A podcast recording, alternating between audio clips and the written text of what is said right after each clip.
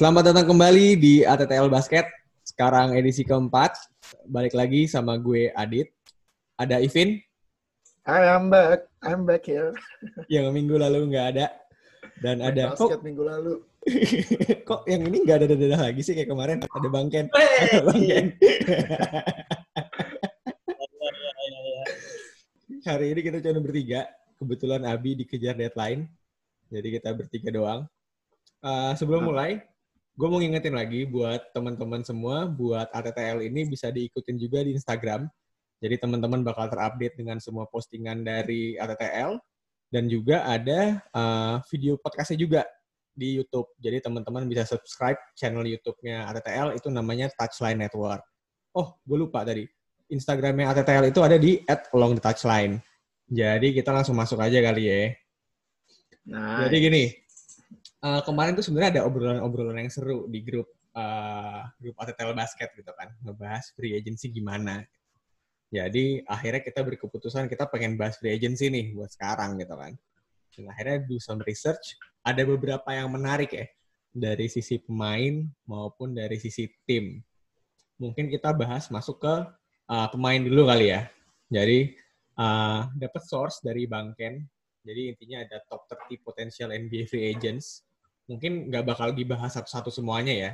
Cuman kalau misalkan gue sebutin based on dari list yang udah ada ini, itu top 5-nya ada Anthony Davis, ada Brandon Ingram, DeMar DeRozan, Gordon Hayward, sama satu nama yang mungkin orang nggak kepikiran ke arah sana gitu. Ada Danilo Gallinari. Nah, gue mau nanya sama Ivin dulu nih, ya kan? Dari lima nama ini sebenarnya menurut lo yang paling menarik buat dibahas yang mana sih? Boogie Cousins. langsung Langsung, oh nggak ada, nggak ada di top 5 ya? Oke. Bukan. Kalau kalau menurut gue, within this five, kalau Ade nggak menarik lah ya, most likely dia bakal stay, stay still stay di Lakers. BI juga, Brandon Ingram, kayaknya ngetun banget di Pelicans kan, itu kayaknya masih bakal stay di sana. Mungkin yang menurut gue bakal menarik di bagian DeMar DeRozan sama Danilo sih. Mhm. Kalau Garden Hayward juga sebenarnya nih ini apa hot takes banget sih tapi DeMar DeRozan kalau di uh, podcast sebelumnya kan kita ngebahas soal Spurs dan gimana kelihatannya dari Spurs ini bakal regenerasi betul kawan-kawan kita. maksudnya kalian gue dengerin maksudnya kalian kan ngebahas katanya ya Spurs uh, going to have uh, regeneration kan Iya, Dan iya. DeMar DeRozan jadi salah satu makanan utama buat trade di sini. Kalau menurut gue sih DeMar DeRozan sih. Gue nggak tahu menurut lu gimana Matt sih DeMar DeRozan nih? Gua eh Drozen ya.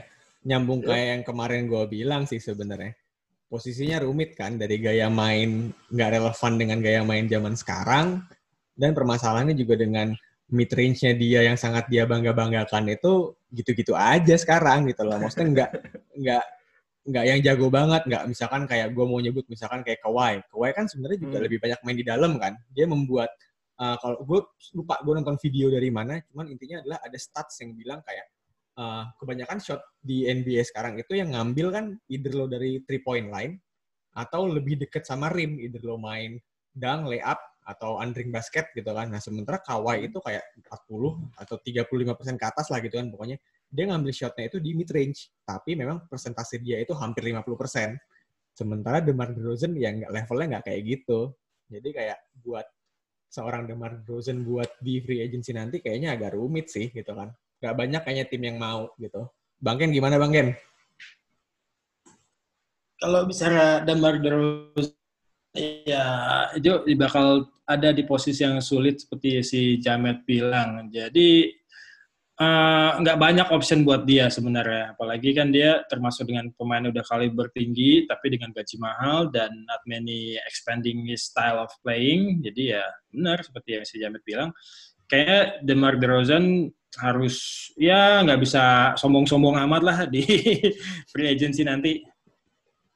Gimana Vin? Ah, Oke, sesuai dengan dugaan gue sih.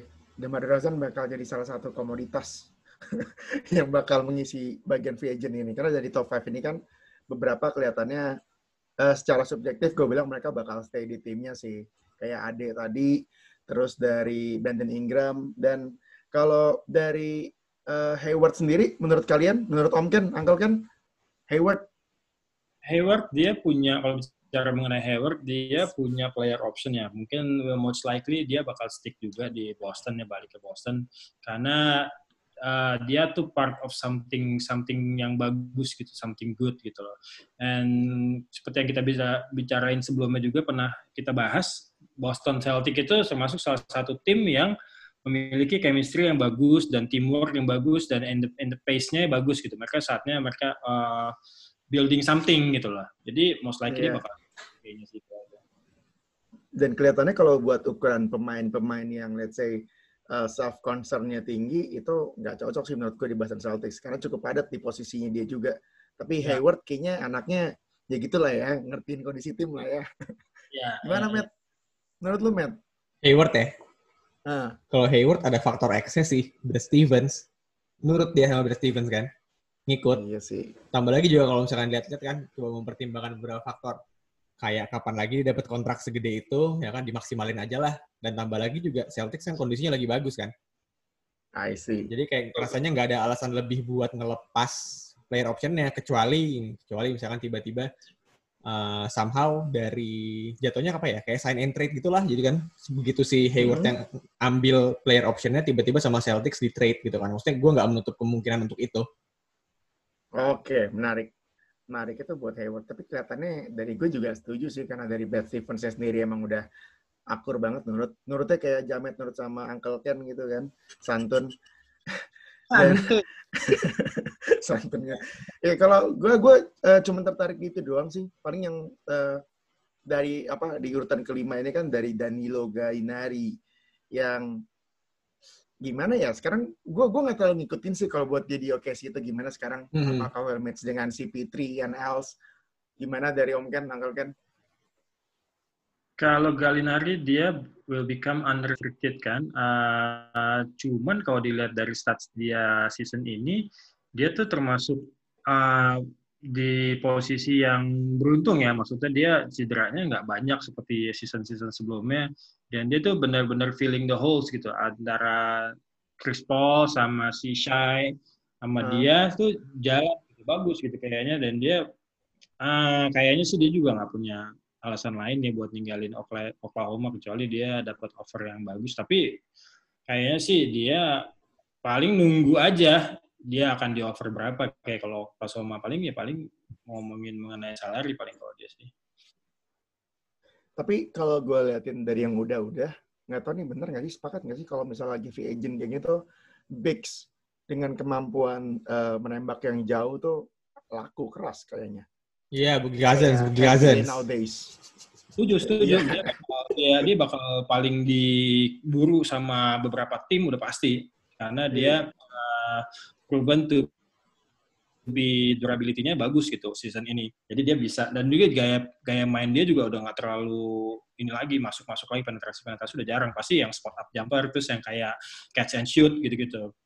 Yeah. Tapi dia udah di establish system yang bagus dengan si Pitri dan dia ya, apa motivasinya mungkin ada yang lain yaitu duit kayaknya.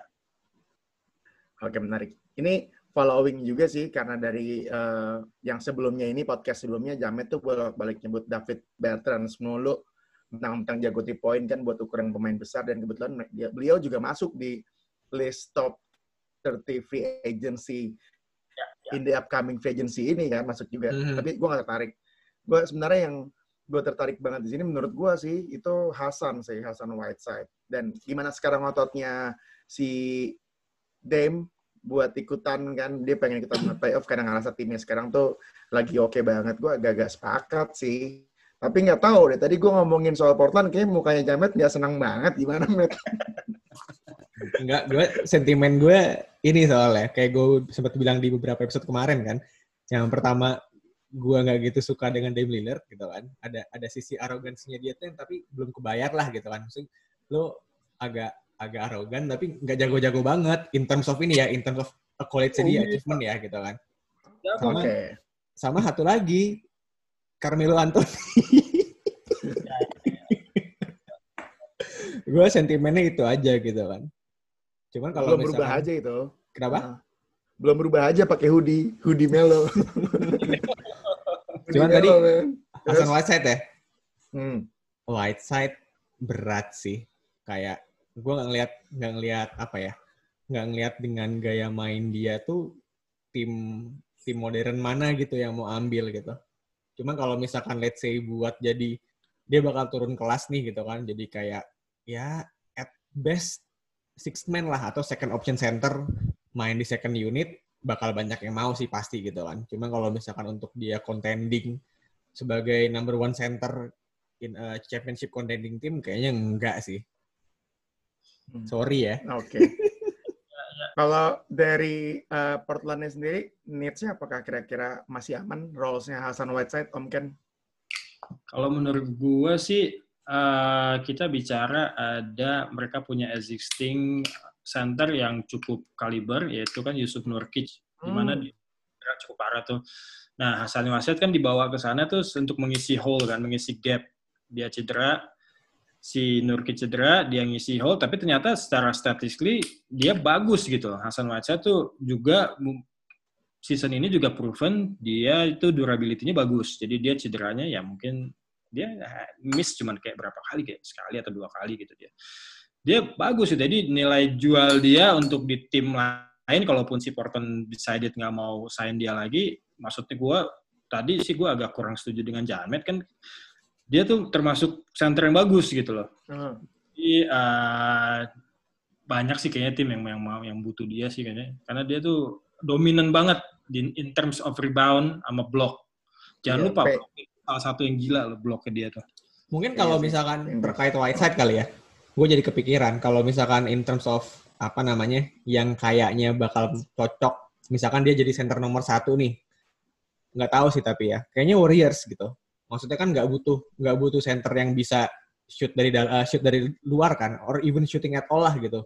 Tapi Oke. emang butuh ya rim protector yang bisa main di bawah ring gitu. Jadi kalau buat Whiteside mungkin ya, buat di Ya. Warriors mungkin masuk. Cuman gue nggak tahu deh Warriors masih masuk contender atau enggak. Masuk lah. Wait, Masukin aja dulu. Spek lah. Clay Thompson masih ada loh. Masih ada. Tapi eh, kalau dari playing style-nya, gue rasa sebenarnya banyak yang similar juga sih dengan Hasan Whiteside ini. Kalau mau lihat Clint Capella, Steven Adams, those guys nggak bisa nembak dari jauh, tapi lebih ke rim protection dan itu paint beast di Ya, dalam tuh mainnya kuat banget. Katanya masih banyak tim yang butuh eh, model permainan seperti ini sih, Matt. Nggak Oh, semua iya. tim mainnya shooters loh. Yes. Dan ada satu tren yang geser sih gue lihat gitu kan. Soalnya kayak awalnya kan bener-bener eh, kayak conventional center tuh kan bisa dibilang value-nya ngedrop banget kan. Kayak eh, berapa? 4 sampai 3 musim terakhir gitu kan. Cuma kalau misalkan lihat lagi kayak dua musim terakhir tuh justru mereka somehow naik lagi gitu kan. Karena kayak eh, ini sih, karena kan shooter makin banyak. Berarti kan frequency shoot makin banyak kan. Hmm. Nah, buat lo ngebalance itu semua kan lo butuh rebounder yang bagus gitu. Berarti kan lo butuh big man. Jadi gue ngata gitu sih. Makanya kayak kayak Capella gitu kan somehow eh, musim lalu value-nya naik banget kan gara-gara itu kan rocket shoot-nya bertubi-tubi. Ya Capella standby di bawah gitu. Baik dari sisi offense maupun defense. Betul, itu betul. fantasy friendly banget sih men dapat reboundnya banyak banget Capella. Dia doang yang main di dalam. Gue main sama dia sih blok sih. Bloknya gila, men. Bloknya sih, block and rebounds men. Ya, Those guys tuh keren banget.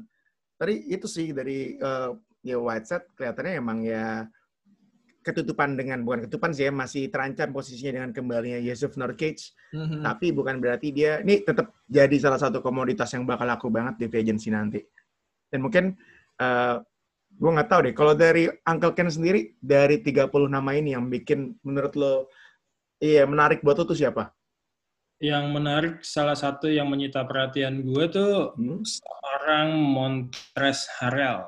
Hmm. Waduh, Montres Harrell. Kalau kita bicara dia Montres Harrell tuh dia eh, di usianya yang masih muda, di tim yang lagi building dan dia status dia unrestricted Hmm. dan dia tuh waiting buat uh, pay- payday. Artinya kan gaji dia kan sebelumnya kan kecil kan. Maksudnya dia Hmm. belum membuat uh, gaji yang gede. Tapi di di free, di free agent berikutnya dia itu pasti akan minta gaji gede. Tarif dia tuh pasti value-nya dia tuh pasti udah increase udah udah udah bagus gitu. Iya sih. Dan dia seorang Montrezl Harrell tuh juga posisinya juga uh, banyak dibutuhin juga sama beberapa tim karena gaya dia yang yang tadi dibilang dia dia big man tapi dia bisa bisa ngeblok dan dia bisa main di dalam dan dia bisa parameter jump shot itu bagus dan itu room to grow-nya tuh banyak cuman yang paling menyita perhatian tuh kayak berapa sih gaji yang akan dia minta gitu kalau ada tim yang akan offer dia dan dia di Clippers sekarang ini pengalamannya cukup bagus karena dengan masuk ke Kawhi, dengan masuk ke Paul George gitu. Dan dia walaupun dia come uh, second lagi six player di belakang Ivica Zuba kan, Zuba kan starter. Cuman dia uh, uh, kalau menurut gue sih menarik karena dia tuh uh, motivasi buat stay di Clippers tuh mungkin mungkin ada, mungkin tergantung bagaimana Clippers turn out-nya season ini ya. Tapi uh, next season dia bakal banget dia bakal ngeliat tim-tim mana lagi yang butuh pemain kayak dia. Jadi itu menarik juga. Jadi ya, kalau menurut gue sih Montrezl Harrell ya. Gimana kalau menurut si Yamet? Gimana Met menurut lu Met? Uh, coba bentar gue lihat-lihat dulu. Soalnya Maksud bisa dibilang Montrezl Harrell menurut lu gimana? Oh, Masih dia stay di Clippers atau dia uh, akan cari tim?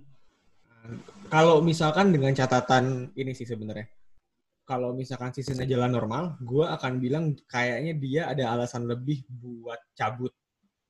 Ya kan? Cuman kalau misalkan dengan kondisi sekarang freak season lagi-lagi gitu kan, nah di mana nggak bisa jadi benchmark, hmm. gue rasa ya jadi ada alasan lebih buat bertahan sih. Cuman meskipun kalau misalkan emang dilihat dari si Montrezl sendiri kan agak-agak agak apa ya, agak anomali kan. Jadi bilang big man dia cuma six foot eight gitu, nggak gede-gede banget ya kan? Cuman gaya ya, ya. mainnya tuh powerful ya kan, buat apa namanya pick and pop, pick and roll tuh kan bagus kan. Jadi ya bener sih, ya, gue rasa ya. dia nanti buat di free agency besok lumayan banyak yang ngincer juga gitu. Ya, ya, ya. Menurut menurut saudara Ipin nih, saudara Ipin? Ya gue mesti bilang sih ini komunitas hot lagi, komunitas hot lagi. Dan tadi kita kayaknya udah dapat beberapa nama yang emang kelihatannya bakal jadi rebutan juga di free agency next uh, free agency ini dan gue penasaran sih kira-kira dari ini gue mesti bilang sih kelihatannya dari free agency ini yang bakal banyak itu adalah big man. Big man ya benar-benar. Big man dan dari tim-tim yang sekarang udah ada itu siapa ayo yang kira-kira bakal main gila-gilaan di free agency ini terutama big man. Tapi kalau gue ngeliat sih kelihatannya gue duluan ya. Hmm, gue ya. kelihatannya ini sih Miami Heat sih. Miami Heat ya. Miami Heat. Miami Heat dengan sosoknya agak tipis-tipis sama uh, Montres tadi. Hmm. Uh, agak undersize center. Ya, Dan, perlu di. Iya, undersize center. Sama sempat gue sempat baca kemarin kayak Rockets kan masih main small small small uh, tim ya, tapi lebih ngerinya itu biasanya kalau udah di playoff. Mereka kalau misalnya nggak ada pemain big man yang emang bisa contain another bigs, itu bakal berbahaya. Kayak Rockets kan kalau nggak salah bisa besar kemungkinan ketemunya sama si Denver Nuggets duluan. Nikola ya, Jokic betul. Joker itu bahaya banget kalau misalnya nggak ada benar dikasih match match mulu. Ya. Dan kalau Miami Heat juga sama. Dia sejauh ini kan uh, pain nya itu ada di seorang Bam Adebayo. Yo, dari offensive skillsnya gue rasa juga itu orang keren banget sih men. Tapi kalau ya. ditandemin sama another bigs yang mungkin menurut gue bisa lebih leluasa buat jadi rim protector and else itu menarik sih. Gimana dari Uncle Ken? Iya, iya benar-benar gue sih setuju kalau misalnya Miami Heat ya mungkin ambil si Montres sih boleh juga ya. Another mismatch dong kalau Montres lagi. gue rasa Miami Heat tuh butuhnya big man yang benar bigs. Makanya namanya Miami itu sempat-sempat muncul tuh di perebutannya Boogie Cousins. ah, Boogie Cousins mulu. Gak tau gue seneng banget dari dulu, men gue suka banget sama dia. Apalagi gaynya yang begini nih, wow, habis poin. Gak kayak shake kan. Kalau gitu menurut gue, yes. kalau kita udah mau ke Bugi Kasun belum nih membahas Bugi Kasun kalau Bugi belum Kasun. sih belum belum itu nanti aja gue mau segmen sendiri kan gue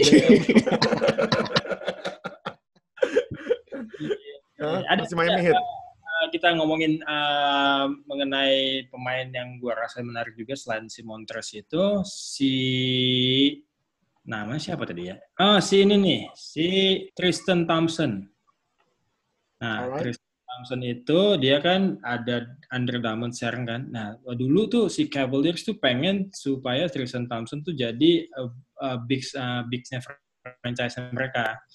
Tapi entah somehow kenapa, entah mungkin karena LeBronnya cabut atau ke uh, gimana, terjadi perubahan. Nah, padahal si gajinya dia tuh lumayan juga gitu loh. Dia statusnya unrestricted, jadi dia juga menarik juga nih kayak tadi. Tapi ya mostly emang dominate sama si Bigs ya, butuh free agent kali ini ya.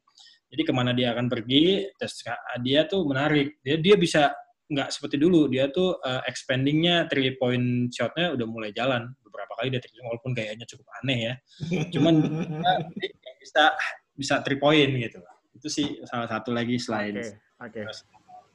sorry kalau gue nanyanya baru sekarang tapi hmm. kelihatannya teman-teman mungkin ada yang bakal bingung juga ada yang bisa jelasin gue nggak sih ini status-status uh, free agency itu kayak unrestricted terus dari play options tuh kayak gimana dari Jamet mungkin Matt? Wah ngerjain loh yeah, that's the point, man. Ya, ya. Jelasin, Jadi, jelasin ke gue. sebatas huh? pemahaman gue yang nggak jago-jago banget, nggak ngerti-ngerti banget uh-huh. basket ya. Kalau misalnya kayak free agency kan terkait dengan kontrak pemain tuh basicnya ada empat kan. Apakah okay. uh, sebagai free agent ya maksudnya ya, apakah hmm. lo uh, unrestricted, restricted, uh, lo punya player option atau team option. Kalau misalkan buat uh, unrestricted tuh berarti kayak ya udah lo kontrak lo habis ya udah lepas aja gitu. Basically semua tim bisa ngambil lo gitu kan. Standar lah, oh. sesimpel itu. Kalau misalkan restricted, perbedaannya cuma satu. Uh, si tim yang uh, lu main sekarang itu uh, bisa dibilang gini. Uh, let's say gue misalkan kayak Jason Tatum deh, dia kan punya uh, apa? Dia restricted free agent nih. Uh. Basically Celtics itu bisa match offer mana pun yang ditawarin dari tim lain yang pengen coba buat dapetin uh, si Tatum ini gitu dan bahkan okay. si tim yang punya ini bisa ngelebihin salary cap buat ngebayar gajinya si pemain ini kalau mereka mau. Oh, I see. Oh, Terus kalau player option adalah ini biasanya sih ditempelin ke pemain-pemain yang ya bisa dibilang all star, superstar ya. Jadi kalau misalkan lu punya player option, misalkan gini kontrak lu lima tahun, Uh, terus biasanya itu adalah empat tahun plus satu player option. Jadi di tahun kelima, masuk tahun kelima nih, maksudnya si pemain ini bisa milih apakah gue mau ngambil player option gue buat main di tim ini setahun lagi atau ya udah gue mau masuk aja tes air di free agency. Nah, kalau misalkan tip option kebalikannya, misalkan lo punya kontrak lima tahun, setelah tahun keempat pas mau masuk tahun kelima justru tim yang milih nih mau gue ambil nggak nih si pemain atau ya udah gue lepas aja ke free agency. Gitu sih oh. yang gue bisa secara sepihak gitu ya naik juga. Oke. Okay. Dan lagi balik-balik uh, eh, lanjut lagi sebenarnya tadi setelah dari tadi gue ngomong tuh kayaknya di free agency ini habis dijelasin sama Jamet juga yang terkait dengan unrestricted itu kelihatannya di free agency berikutnya eh, berikutnya ini bakal banyak big man dan kalau gue boleh sebut nih ya big man big man itu bisa ada sekelas yang tadi disebutin sama mungkin selain Tristan Thompson itu ada Mark Gasol, Andre Drummond, Sergei Ibaka, man, Paul Millsap, dari Favors, dan jagoan gue, Boogie Cousins, meskipun cedera mulu. kan sini menarik sih, ini bakal ada uh, pertukaran-pertukaran big rasanya sih. Gimana, ya. Uncle kan menurut lo, big man-big man gila ini? Oh iya, berarti tuh kalau kita bicara mengenai dari segi playersnya, berarti mereka tuh uh, bakal dilirik banyak tim yang benar-benar butuh big man. Dan memang pada saat bersamaan banyak-banyak option ya tergantung. Jadi kalau misalnya mereka decided buat pergi ke tim mana, banyak gitu pilihannya banyak optionnya. Jadi kayak tadi bicara mengenai Bugi Kazen, misalnya satu tim gitu ya, ada satu tim udah ngeker dia, udah targetin dia, tapi ternyata in terms of dealing dia nggak sesuai, masih bisa pergi ke yang lain, masih bisa ke si Mark Gasol mungkin yang harganya lebih murah di usia dia yang udah di ujung-ujung ada Andy Drummond kalau misalnya gaji salary cap masih bisa menunjang jadi masih banyak dengan banyaknya free agent dengan bigs banyak opsi buat mereka pilih ya tim-tim buat mereka pilih itu. I see. So another team besides Miami Heat contender buat di agency ini siapa Matt yang menarik buat lo? Kalau gue tuh yang notable sebenarnya ada dua sih ya. Karena kan gue ngeliatnya tuh nyontek dari salary cap yang mereka punya terus sama pemain yang mereka kontraknya habis tuh siapa-siapa aja gitu kan. Yang pertama kesukaannya Bangken Atlanta Hawks sama yang kedua ini uh, Minnesota Timberwolves. Menurut gue dua tim itu dengan kondisi mereka masuk ke free agency ini mereka punya keleluasan yang lebih sih untuk gimana caranya mau ngerombak timnya gitu. Karena kalau misalnya kita lihat kayak Hawks kan kayak yang Bang Ken bilang kan, tim muda yang sangat menarik gitu meskipun gue nggak gitu simpatik ya cuman yang notable di Hawks ini sebenarnya ada dua gitu ada dua pemain yang uh, mereka masuk free agency juga dan kontraknya gede yang pertama Chandler Parsons. Terus Eh, sorry, gue ketawa, sorry, sorry. yang kedua, Respect, man, respect. Terus yang kedua, yang kedua Jeff Tick gitu. Jadi kayak Oke, dari dua Tick. pemain itu aja, mereka eh, si Hawks ini udah eh, apa namanya ngosongin 44 juta di cap space mereka gitu kan. Jadi buat mereka ngeramu tim buat season depan mestinya menarik sih gitu kan. Karena kayak pemain-pemain kuncinya kontraknya masih ngelok semua gitu. Terus kalau misalkan dari Wolves sih sebenarnya sesimpel ini aja. Pertama kali kita bakal ngelihat uh, Dilo Hah? sama Cat gimana kan? Karena gue jujur pribadi sangat pengen melihat combo mereka berdua gimana. Nah, kasusnya agak mirip sama Hawks. Mereka bakal kehilangan dua pemain yang di mana kontraknya gede juga gitu. siapa, men? Yang Hah? pertama Alan Crab, Nah, oke. yang kedua yang, ke- yang kedua Evan Turner. Oh, Ah, Evan Turner. yang di mana dari dua pemain itu aja Wolves tuh udah ngosongin sekitar 35 jutaan gitu. Jadi kayak Evan room Turner, for bisa banget. bagus. Soalnya kayak kata Abi kemarin, kalau misalkan ngelihat piecesnya Wolves tuh menarik kan, selain Dilo sama Cat tuh mereka punya Jared Culver, punya Juancho Hernan Gomez, ada Malik Beasley juga. Terus mungkin buat beberapa orang Josh Okogie, sama kalau misalnya kayak gue yang menarik tuh sebenarnya ini sih, Omari Spellman. Cuman mungkin buat orang-orang nggak gitu nggak gitu appealing. Tapi menurut gue buat Wolves sendiri ya itu tadi mereka punya cap space yang di- gede banget enggak sebenarnya gitu kan. Lowong, Cuman lowong. dibandingin kom, ko- apa kondisi mereka beberapa tahun terakhir bisa dibilang ini kondisi mereka terbaik buat masuk free agency sih. Oke, setelah ngelepasin bebannya ya di Evan Turner itu. Yoi. salary hawk banget, gede banget salary-nya. Kalau Om Ken gimana? Tim Kalau- apa? Bicara mengenai tim yang menarik bakal fight abis-abisan. Yang tadi si Pin bilang kan di, di free season depan ini bakal banyak bigs. Nah, itu terbuka banyak pilihan untuk satu tim yaitu Washington Wizard. Dia butuh banget tuh big. Dan yang seperti yang gue baca sebelum-sebelumnya tuh kayak John Wall itu dia udah kayak ngelobi-lobi manajemen buat ambil si Bugi ya, yang ngomongin Bugi lagi My man. dia Terus? juga banyak pilihan lain seperti tadi gue bilang Tristan Thompson atau kayak Andrew Drummond atau apa apa dan dia punya salary cap uh, cap space itu juga lumayan bisa gitu buat ini buat ambil satu big jadi ya banyak jadi seru banget nih kayak buat next free season ini free agency-nya Wizard pasti salah satu tim yang bakal duluan lah dia bakal menggeliat di pasar bebas Menggeliat. Nice. Iya. Wizards, Wizards. Wizards bakal kenceng sih, bakal pengen nyoba ngelepas kontraknya Wall atau Bill pasti. Nah, kalau kalau Wall kayaknya sih kemungkinan besar dia nggak akan lepas. Tapi Enggak sih, Bill, udah itu. mungkin Bill iya. Tapi dia yang pasti dia mesti ganti seorang Thomas Bryant tuh mesti dia ganti karena Tom dia uh, out of the disrespect ya, tapi dia ya bisa tergantikan dengan mudah lah dengan big man big man yang ada di free agency tadi yang udah disebutin.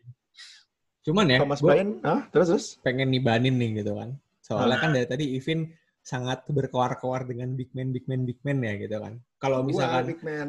ada yang notice gitu kan, kayak nama-nama yang disebut tadi tuh gue bilang big man, big man, sorry ya gitu kan, menua gitu. Lo sebut Millsap lah, Mark Gasol, Ibaka gitu kan. Jadi kayaknya kalau gue Drummond, Drummond.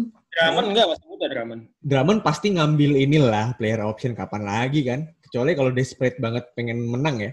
Cuman rasanya pasti diambil lah player optionnya gila kali. Iya juga sih, Ya, player. Gaji- gaji juga kan gajinya. Tapi Tristan Thompson-nya pasti nggak kebagian. Iya, Thompson cabut sih pasti, yakin gua. Paling ke Lakers ngikut LeBron. kan agennya Rich Paul. Dia lagi dia lagi. Cuman gue nih kali ya, pengen geser ke hit lagi. Soalnya awalnya gue gak gitu mikirin mereka sebagai tim yang bakal kencang di free agency ya. Cuman akhirnya kan gue lihat-lihat ya, kondisi mereka juga enak sebenarnya ya.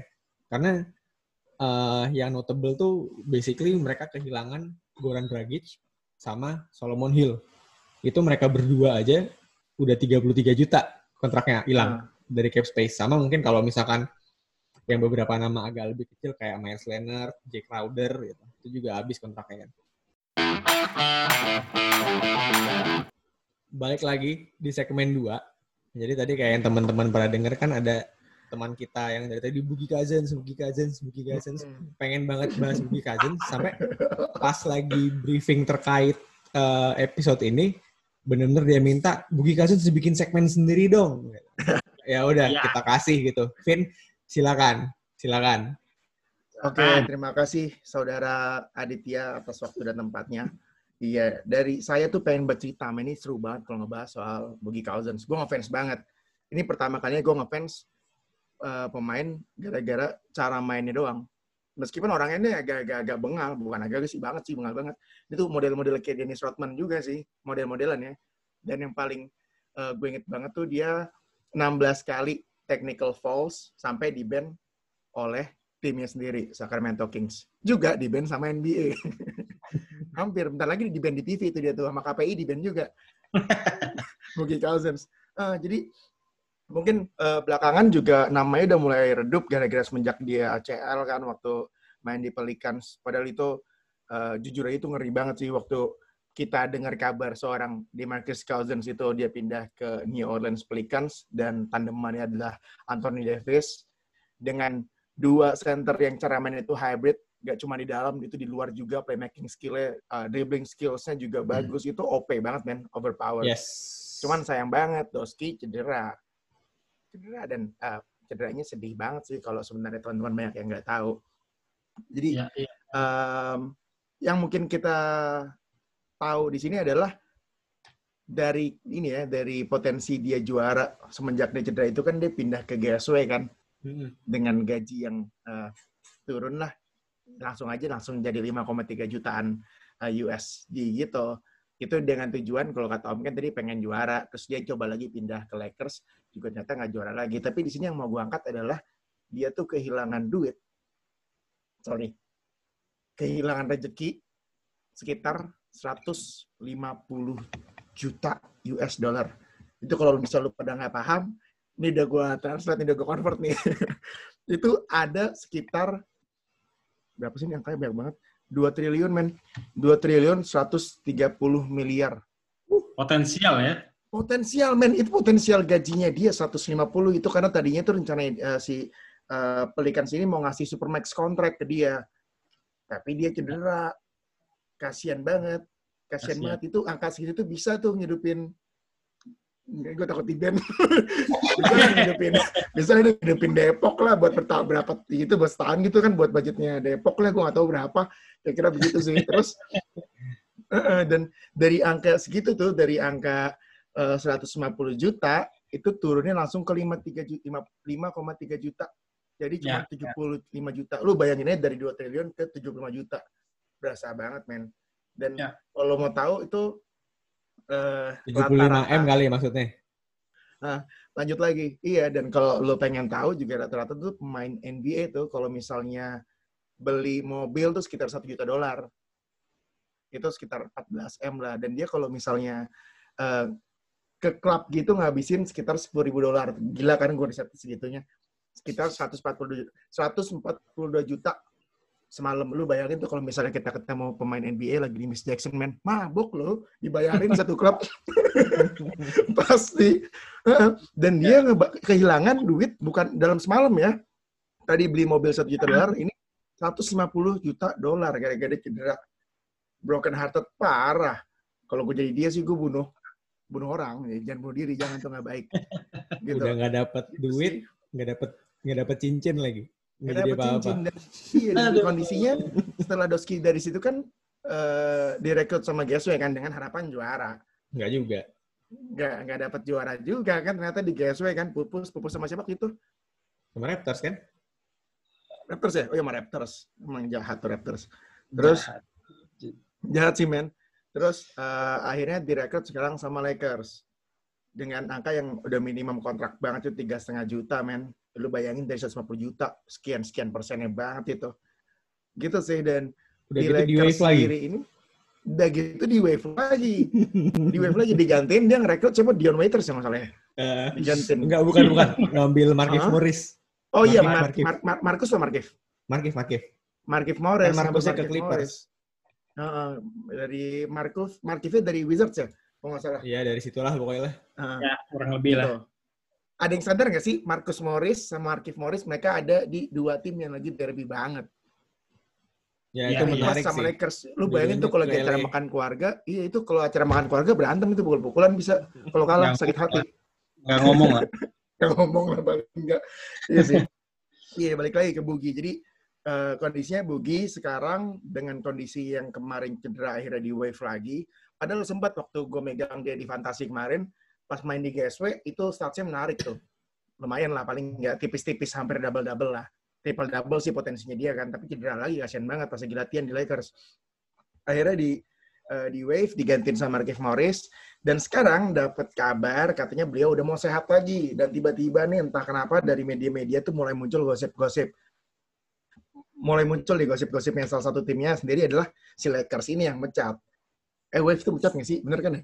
Iya, Wave ngelepas Benar. kontraknya. Melepas. Let go lah, let go. Secara Let go halus. ya.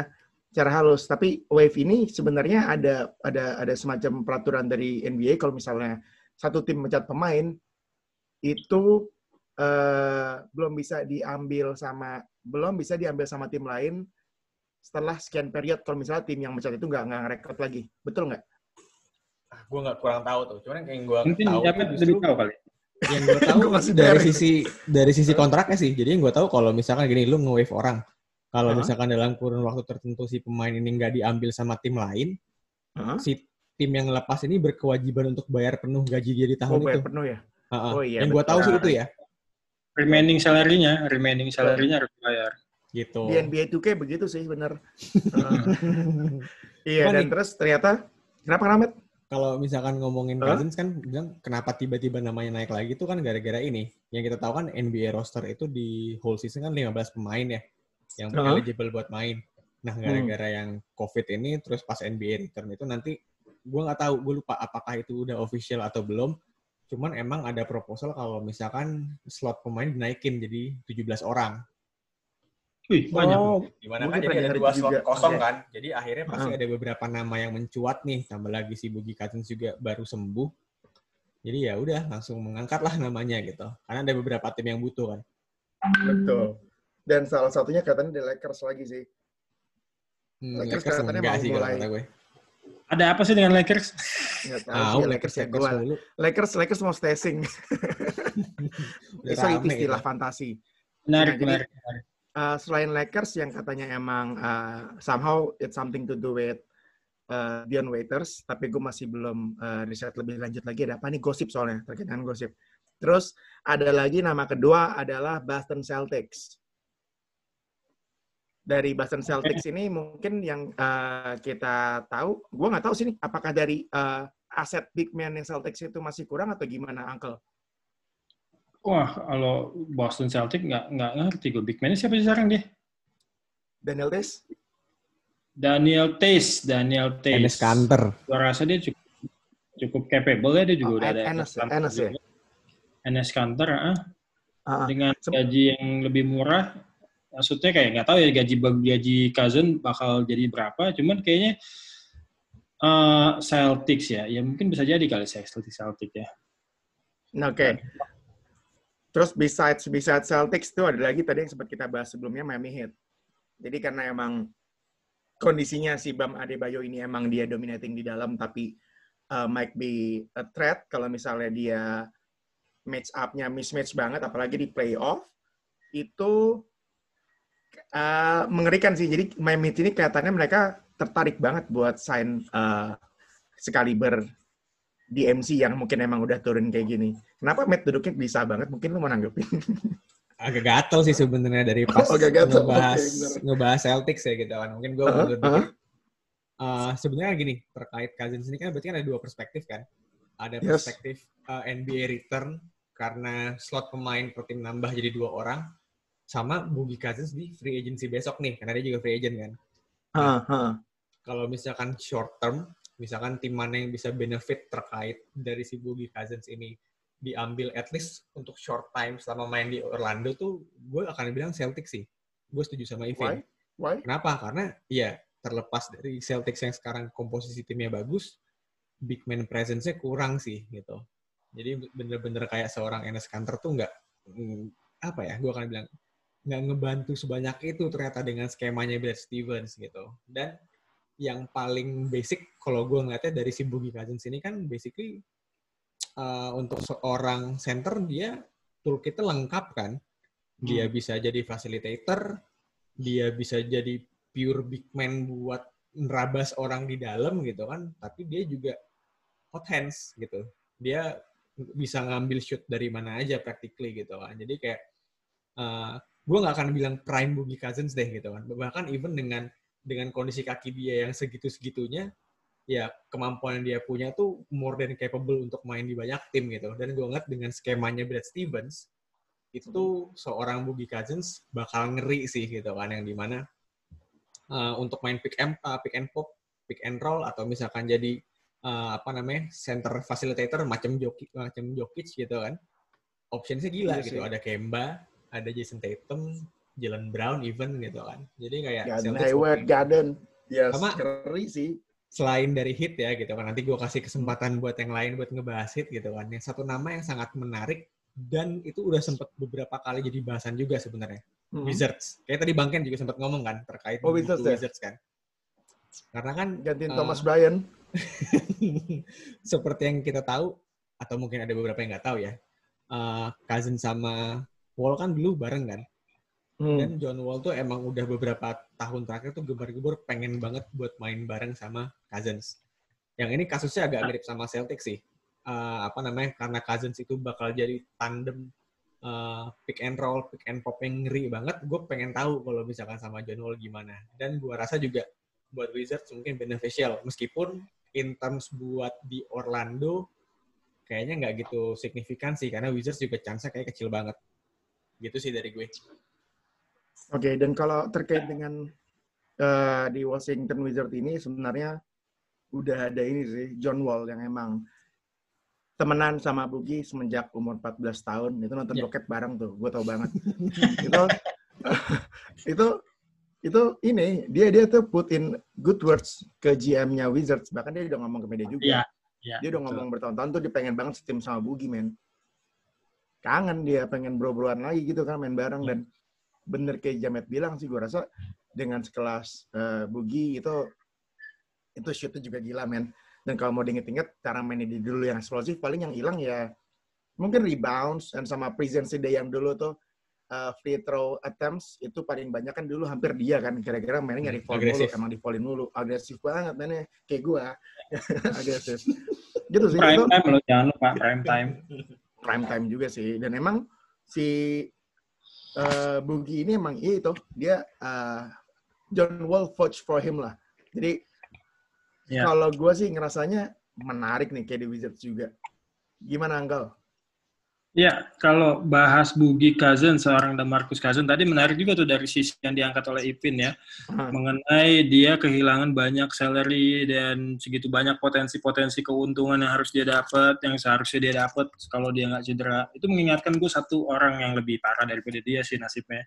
Itu si apa tuh pemainnya? Uh, ya, itu dia. Itu kayaknya lebih kasihan daripada Bugi.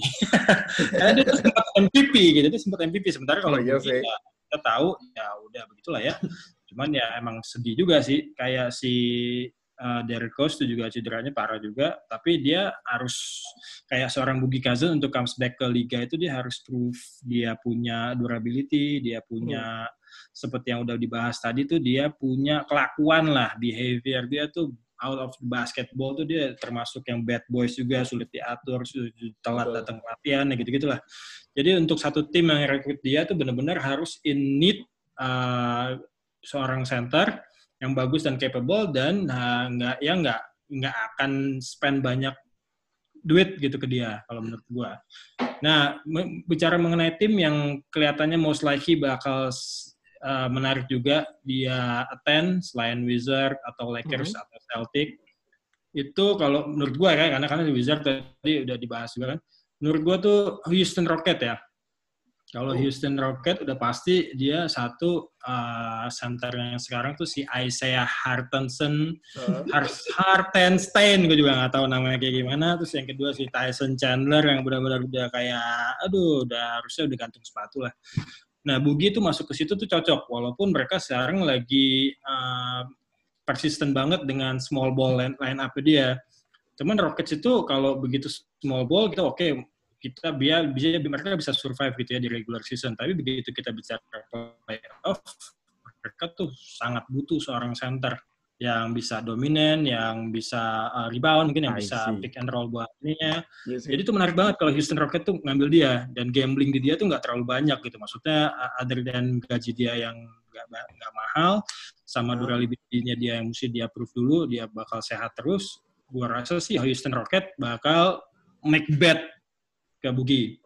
Nah, tim kedua yang yang menurut gue menarik juga buat adding Bugi itu, karena Bugi itu kan sebenarnya kan dia nggak terlalu mana ya, kalau dia udah dikasih kesempatan hmm. sama Eddie dulu pas di Pelicans. Nah, dia udah dikasih hmm. kesempatan juga di Golden State.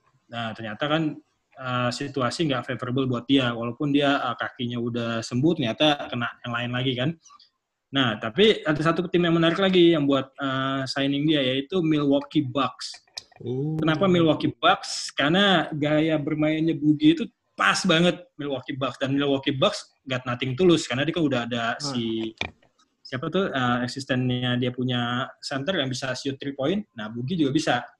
Brook Lopez di, di backup sama ya Brook Lopez. Brook Lopez kan kita tahu sendiri Brook Lopez tuh reboundnya kurang dia pasti banyak kan uh, shoot doang. Cuma kalau ada Bugi itu permainan tuh cukup bisa membuat lawan tuh kayak menerka-nerka gitu. Selain pergi ke Yanis yang udah pasti atau nggak Chris Middleton, kalau ditambah Bugi tuh jadi ada tiga offense skenario yang menarik gitu ya buat si Bucks dan beside dia nggak nggak ada dia nothing tulus lah. Mereka tuh nothing tulus mau nggak nge-add si Bugi. Jadi menurut gue sih uh, dengan adding Bugi kayaknya sih memberikan feedback apa bakal memberikan uh, pengaruh yang positif ya daripada yang negatif ya. Dan chance-nya Bucks mereka punya bargaining power. Bucks itu contender banget. Jadi dengan yes, iya ngomong sih. kita tuh contender tim gitu ya, kita bisa adding Bugi kalau lu di usia lu yang udah 30 gini, kita kasih kesempatan buat uh, contending langsung, why not gitu. Jadi sama-sama uh, sama-sama win-win solution lah Cuman kalau bisa bicara Wiza tadi, benar juga kalau dipikir karena mereka temenan dari umur 14 tahun tuh masih John Wall. Kayaknya yang ada dua-duanya bakal cabut latihan tuh kayak tuh main nonton bokep. Warnet. ya, jadi menurut gue itu si Rockets yang in needs banget, walaupun mereka juga nggak terlalu gimana banget di, di playoff ya, karena timnya tim lawannya banyak gila-gilaan di West. Tapi yang kedua tuh Bucks, Bucks tuh menarik banget sih kalau dia mau go for buat Bugi buat harga yang bargaining banget sama kemampuan dia. Gue rasa sih itu sih dua tim itu sih kalau menurut gue. Oke. Okay. Balikin lagi ke Ipin. gue balikin lagi ke Jamet. gue balikin lagi ke Bangken. Gitu-gitu aja terus. bisa gue diambil deh, bisa gue diambil. gue pakai ini sih. Gue tadi pengen, sebenarnya awalnya pengen motong, cuman nggak jadi gitu. Cuman yeah. gara-gara Bangken tadi nyebut Brook Lopez, agak ini agak geser dikit ya. Gue jadi kebayang, bukan kebayang, jadi kepikiran gitu. Seorang Brook Lopez kan center gede ya, seven footer gitu kan. Iya. Yeah. Hmm. Dia praktik itu sekarang jadi ini spesialis 3 Iya, dia cuman gitu doang. Dia cuman blok sama 3 ya, cuman itu doang. Rebound tuh dikit, nah. dibanyakan nih Anis rebound. nah, jadi, jadi tapi gue pengen nyambung dikit dari Bangken sih. Karena awalnya gue Rockets nggak kepikiran, Bucks nggak kepikiran. Tadi ada satu tim yang gue pikir juga kayaknya kayaknya lucu nih kalau misalkan uh, Bugi ke sana gitu kan. Cuman kalau misalkan nyambungin Bangken tadi, Bucks juga kayaknya oke okay sih ya. Karena kan ngeliat kayak uh, apa yang si Cousins punya, yang tadinya dia punya athleticism yang super gitu kan, sekarang itu practically hilang ya, lu udah kena ACL gitu kan. Cuman karena ada Yanis tuh jadi ketutup gitu, yang di mana nanti big man option-nya Bucks exactly. jadi makin gila gitu. Lu punya Brook exactly. Lopez dan lu punya Bugi Cousins gitu. Nah, ada satu tim lagi nih gitu. Gue nggak tahu ada yang kepikiran apa enggak gitu. Gue somehow for some odd reasons tiba-tiba kepikiran kalau misalkan Cousins ke OKC. Oke sih. Oke sih. Iya. Kenapa? Oke sih. Oke sih. Jadi kenapa kenapa Soalnya gini, kan agak nyambung yang kayak tadi gue bilang. Bugi Cousins kan bisa dibilang apa ya?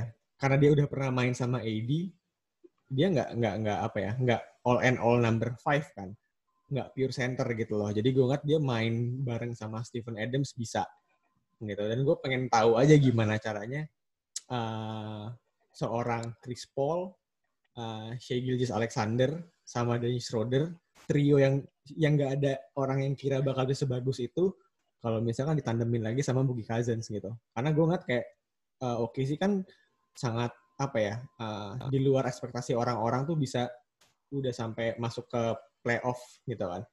Uh, tim yang punya kesempatan besar untuk masuk playoff lah gitu. Dia peringkat berapa sekarang? Lima atau enam? Seingat gue bahkan di atas Rockets gitu. Kalau misalkan dia punya pemain dengan kaliber Cousins kayaknya bakal lebih ngeri gitu sih. Kalau menurut gue nimpalin Jamet ya buat sih mereka harus do something about Stephen Adam deh kayaknya. Dan menitnya tuh selain Stephen Adam udah menitnya udah pasti banyak, mereka juga punya Nerlens Noel ya. Nggak tahu deh kondisinya sekarang Nerlens Noel tuh sehat atau enggak ya. Tapi dua center itu udah lumayan sih, hmm. udah cukup stack gitu kalau buat buat ini ya. Tadi gue mikir juga oke sih, cuman karena lihat Stephen Adam, oh nggak mungkin deh. Chris Paul udah cinta banget kayak Stephen Adam. Kayak Russell Westbrook cinta sama si Stephen Adam dulu. Itu sih kalau insight gue buat oke okay sih. Gue pengen balikin ke Evin nih, ya kan? Selaku yang emang pengen banget ngomong Boogie Cousins gitu. Kalau menurut lo nih, Vin, uh, hmm? tim yang paling apa ya beneficial kalau misalkan ngambil Boogie siapa sih? Tim yang paling beneficial kalau ngambil Boogie ya? Hmm sejujurnya kalau menurut gue kalau di uh, Lakers kurang begitu ngaruh sih. Yes. Cuma jadi pemanis doang dia ekstra saja.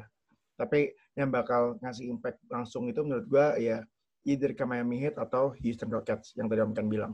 Yes. Presence-nya emang benar dibutuhin. Itu sih kalau menurut gue buat di bagian mereka berdua gitu. Dan yes. uh, mungkin bisa juga hal yang sama kejadian di Celtics juga. Tapi kayaknya menurut gue lebih besar peluang di, di Oh sorry, di Washington Wizards. Menurut gue bakal ngasih impact direct impact-nya langsung di Washington Wizards. Washington Wizards, ya? Wizards. Wizards. Gue megang Wizards. Gue pikir Wizards. lu bakal mention hit sebagai topik sih gitu kan. Karena menurut gue pribadi jujur, tim yang paling beneficial buat ngambil Boogie Cousin adalah ya itu Miami Heat gitu kan. Karena uh, lu bayangin kan mereka sekarang kayak punya Kelly Olynyk basically orang hmm. yang bisa big buat nge-shootnya kan kayak Boogie Cousins tuh upgrade, upgrade, upgrade, upgrade dari seorang Kelly Olynyk gitu dan bisa ngasih direct impact dan menurut gue bisa main seamlessly sama Bam Adebayo gitu kan karena kan to some level gaya main mereka agak mirip. Cuman Bam nggak uh, bukan seorang shooter yang bagus aja gitu kan. Karena kan hmm. seperti kita pemain fantasi tahu seorang Bam Adebayo itu kan stats lainnya cukup bagus ya. Bagus bagus. Reboundnya bagus. Gitu. Jadi kalau misalkan dengan gaya main menurut gue sih kayaknya paling cocok tuh di hit gitu. Meskipun ada satu kan Cousins kan biarpun dia gerasak gerusuk gitu kan ada ada huh? kesan lembeknya ya gitu. Nggak tahu deh sama Jimmy Butler gimana tuh. Iya ah. sih tapi uh, menurut gue Derek impactnya bakal masuknya lebih di Washington Wizards Washington Wizards. Itu impactnya ya tetap gue apa Uncle mau ngomong apa? Enggak enggak. Oh, enggak ada. gue gue langsung sih gue mau uh, terkait dengan durasi juga kayaknya ya. Gue mau ngempar satu pertanyaan sih. If you were a Boogie Cousins which teams will you choose?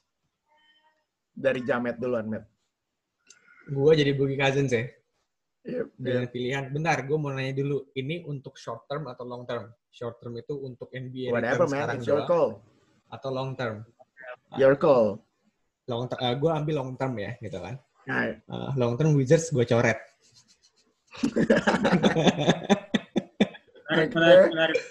Wizards gue coret pure karena gue ngapain lagi main sama John Wall. Orang udah lewat prime juga kok. Kan basically gue pengen ring chasing nih. Ya kan? Yeah. Dan kalau misalkan lihat dengan kondisi tip paling oke, okay, long term wise, in term nanti kontrak apa segala macam, gue bakal ke hit sih. Karena seorang apa, gue yang tadinya gue punya atletisisme yang gila, yang gue bisa ngelawan semua orang sekarang begitu hilang kan gue nggak se-strong dulu kan nah itu kebantu tuh dengan teman-teman di hit gitu sih kalau gue oke okay. Uncle Miami Uncle Vice Ken. baby Miami, Miami Vice, Vice. gue sebenarnya mau ke Miami Vice cuman kalau dilihat dari gaya mainnya dan sama pace yang udah turun kayak ke Miami Vice kayak kekencengan ya apalagi si point guardnya Miami High itu kenceng banget men ya, kayak buat keep up tuh kayaknya mesti gimana? Ya, kenceng-kenceng banget ya pokoknya Miami Heat tuh. Even Bam Adebayo pun lu kenceng banget gitu maksudnya. Dan kalau menurut gue sih uh, ya mungkin dia berpikir akan ke Mayfield karena environmentnya bagus kali ya, pantainya dan segala macam.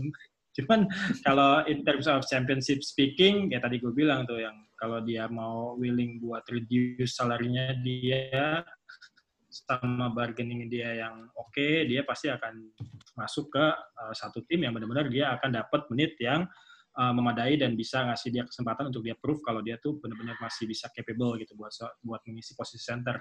Ya itu sih Bucks. Jadi ya kalau gue jadi dia, kalau misalnya gue jadi dia, Bucks tuh menarik banget buat dia masukin.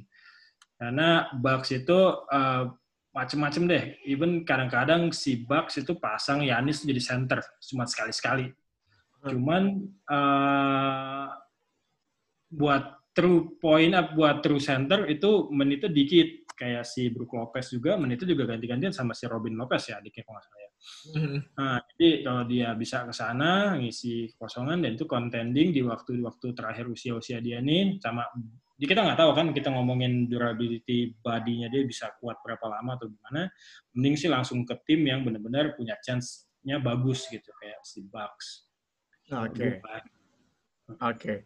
Kalau gue pribadi setelah dengar Om Ken kayak gini, uh, I'm going with Lakers sih balik lagi ke Lakers lagi. Karena kalau dari yang kalau dari yang udah-udah, beliau itu kelihatannya udah mulai eh, udah mulai took hit lah ke uh, mental dia juga.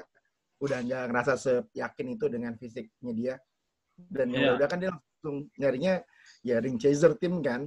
Dan runner up gue adalah Bucks, tapi gue tetap kelihatannya dengan kondisi kayak gini uh, beliau akan milih Lakers sih kalau Lakers mau dia balik. Itu sih yeah. kalau dari gue dan uh, kayaknya seru nih barusan ngomongin soal Bugi, gue jadi pengen main basket lagi karena kan gue begal-begal kayak Bugi. lagi gue berterima kasih banyak. Bugi Indonesia, huh? Bugi. Bugi Indonesia, Bugi tiga ya. Tahu deh alumni tiga. Ya. ya. terima kasih banyak buat Uncle Ken sama Mas Adit atas waktu yang diberikan buat saya curhat mengenai Bugi. Dan sebelumnya ini ada pesan sponsor ya, dan ya. mungkin bakal diwakilin sama Mas Jamet. Pesan sponsor. Gimana, Dit? ya, jadi uh, ngingetin lagi buat teman-teman semua, uh, biar update terus nih sama podcastnya ATTL. Uh, jangan lupa buat follow Instagramnya, itu ada di @longtouchline dan juga karena uh, podcast ATTL itu bakal ada video podcastnya juga, jadi teman-teman subscribe juga channel YouTube-nya ATTL namanya Touchline Network gitu. Ya, subscribe ya. Sponsornya mana ngomong-ngomong emang? Ya. Ada ya? Oh, ada itu sponsornya mungkin. Duitnya banyak. eh, Instagram udah? Udah. Instagram udah. Instagram udah. Cakep, sorry gue nggak ngundang barusan. Sama satu lagi sebelum nutup, gue mau ngelempar isu. Kalian pada tahu ini kan pelatihnya New York Knicks? Siapa namanya? Apa Siapanya? ini? Sorry, uh, sorry. Mike D'Antoni. Mike D'Antoni, tim mana sekarang? Rockets. Rockets, iya. Hmm. Mike D'Antoni mirip sama Luhut Panjaitan gak sih? Keren apa? Udah itu aja.